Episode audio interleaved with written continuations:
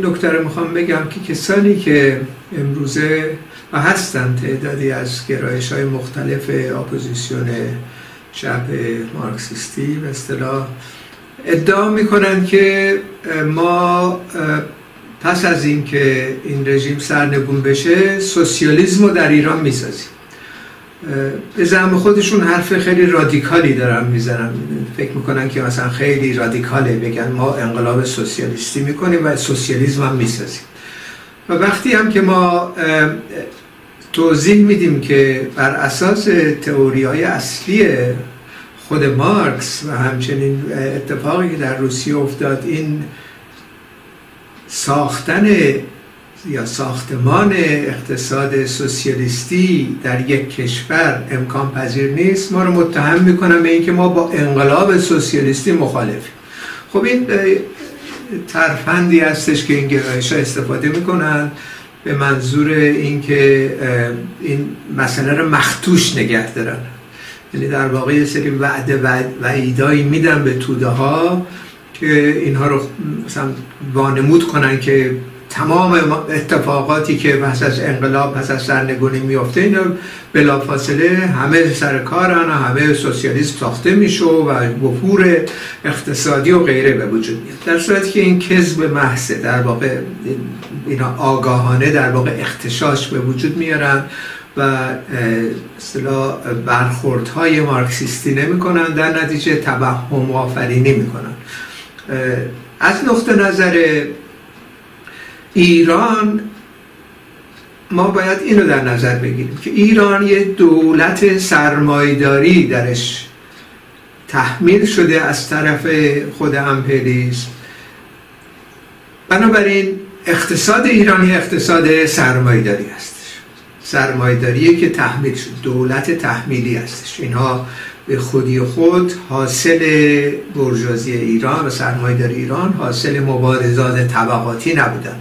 از با فعودالیزم و با اشرافیت نجنگیدن بسیج نکردن تو دار. انقلابی نیستن. اینا از بالا در واقع تحمیل شدن به جامعه و از این نقطه نظر یک سرمایداری علیل ناقص الخلقه به وجود اومده در داخل ایران.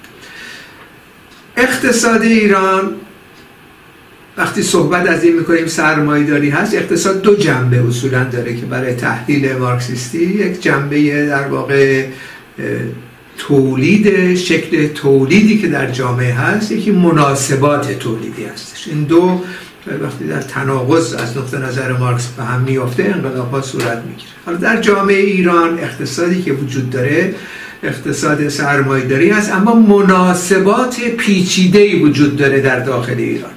در اروپا اقتصاد سرمایداری مناسباتش هم اقتصاد سرمایداری در داخل ایران چنین نیست. اقتصاد سرمایداری مناسبات رگه های مختلفی از مناسبات سرمایداری پیش از سرمایداری و شبه سرمایداری هستش. در واقع تناقض آشکاری در این جامعه وجود داره. برای مثال ما این دوگانگی رو همباره در داخل ایران می‌بینیم.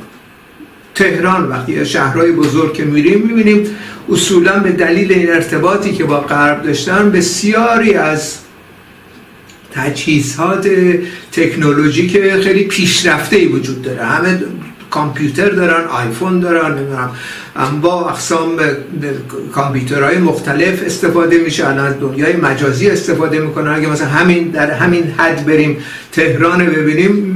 قابل مقایسه هست با مثلا فرض کنید لندن یا نیویورک حتی. یعنی تمام تجهیزات مدرن در وجود داره. اما کمی خارج از شهرهای اصلی بریم می‌بینیم در دهار و اکثریت جمعی آهاد مردم چنین هست از یک مناسبات عقب افتاده دارن استفاده می‌کنن. گاواهن هستش. مسائل خیلی ابتدایی عقب افتاده قرون وسطایی وجود داره در داخل ایران. در تهرانش هم به هر حال برید بازار می‌بینید هنوز دارن با چرتکه کار می‌کنن. با کامپیوتر هنوز کار نمی‌کنن. در ما این تناقض رو در واقع در اقتصاد ما می‌بینیم. حالا کسانی که میان میگن که ما سوسیالیسم رو می‌سازیم باید در واقع اینو نشون بدن که چگونه میشه این جامعه عقب افتاده قرون وسطایی با مناسبات پیشا سرمایداری شپش سرمایداری رو شما یه روزه بکنید سرمایداری بعد سوسیالیستی. چطور امکان پذیر هست این کار در عرض یه روز یا یه ماه یا پنج سال انجام بشه؟ امکان پذیر نیست. به این علت که این پیچیدگی مناسبات پیشا سرمایداری وجود داره در داخل ایران و تمام کشورهای جهانی که امپریالیسم رفته اونجا یه سرمایداری ناقص خلقه ایجاد کرده. در انقلاب سوسیالیستی بله میشه. انقلاب کارگری یعنی آغاز انقلاب سوسیالیستی. خب آغاز انقلاب سوسیالیستی با ساختن سوسیالیسم از زمین تا آسمون فرق داره. یعنی در واقع ما یک جامعه عقب افتاده روبرو هستیم. ما اینو یک شبه که نمی‌تونیم بکنیم سوسیالیسم. سوسیالیسم یعنی پیشرفته ترین نیروهای مولده که تمام نیازهای مردم رو بتونه برآورده کنه. حتی در آمریکاشم اگر انقلاب سوسیالیستی بشه اینا سوسیالیسم رو در عرض چند سال نمی‌تونن بسازن. حداقل 40 50 سال طول می‌کشه. برای اینکه پیش پیش بره این اقتصاد باید انقدر بالا باشه که بفور ایجاد کنه در جامعه تا بتونیم سوسیالیسم بسازیم. حالا این دوستان نمی‌دونم یکی اومده یه ماجراجویی به نام منصور حکمت اومده یه روزی دلش خواسته بگه ما انقلاب سوسیالیستی بکنیم سوسیالیسم هم در ایران می‌سازیم. حالا همه اینو دارن تکرار می‌کنند و بعد وقتی توضیحات مارکسیستی بهشون میدیم ما رو متهم می‌کنم اینکه ما خانه انقلاب ما گفتیم انقلاب جهانی باید سراسری همزمان انجام بشه. خب این اتهامات بی اساسیه و این جریانات به اصطلاح چپی که این صحبت رو می‌کنن یعنی بویی از مارکسیزم نبردن و اصولا جامعه ایران هم نمی‌شناسن. حالا اینا می‌خوان بیان انقلاب سوسیالیستی بکنن. سوسیالیسم بسازن. خب شوخیه دیگه. برای همین چل یک سال به این روز افتادن. صد تا شقه شدن و انواع اقسام حرفای نابجا و بی ارتباطی می‌زنن در ارتباط با جامعه ایران. در نتیجه در ایران انقلاب سوسیالیستی بله امکان پذیر هست انقلاب کارگری امکان پذیر هست به شرطی که رهبری وجود داشته باشه. این رهبری باید ساخته بشه. این رهبری این احزاب نیستند. حزب باید در داخل ایران ایجاد بشه.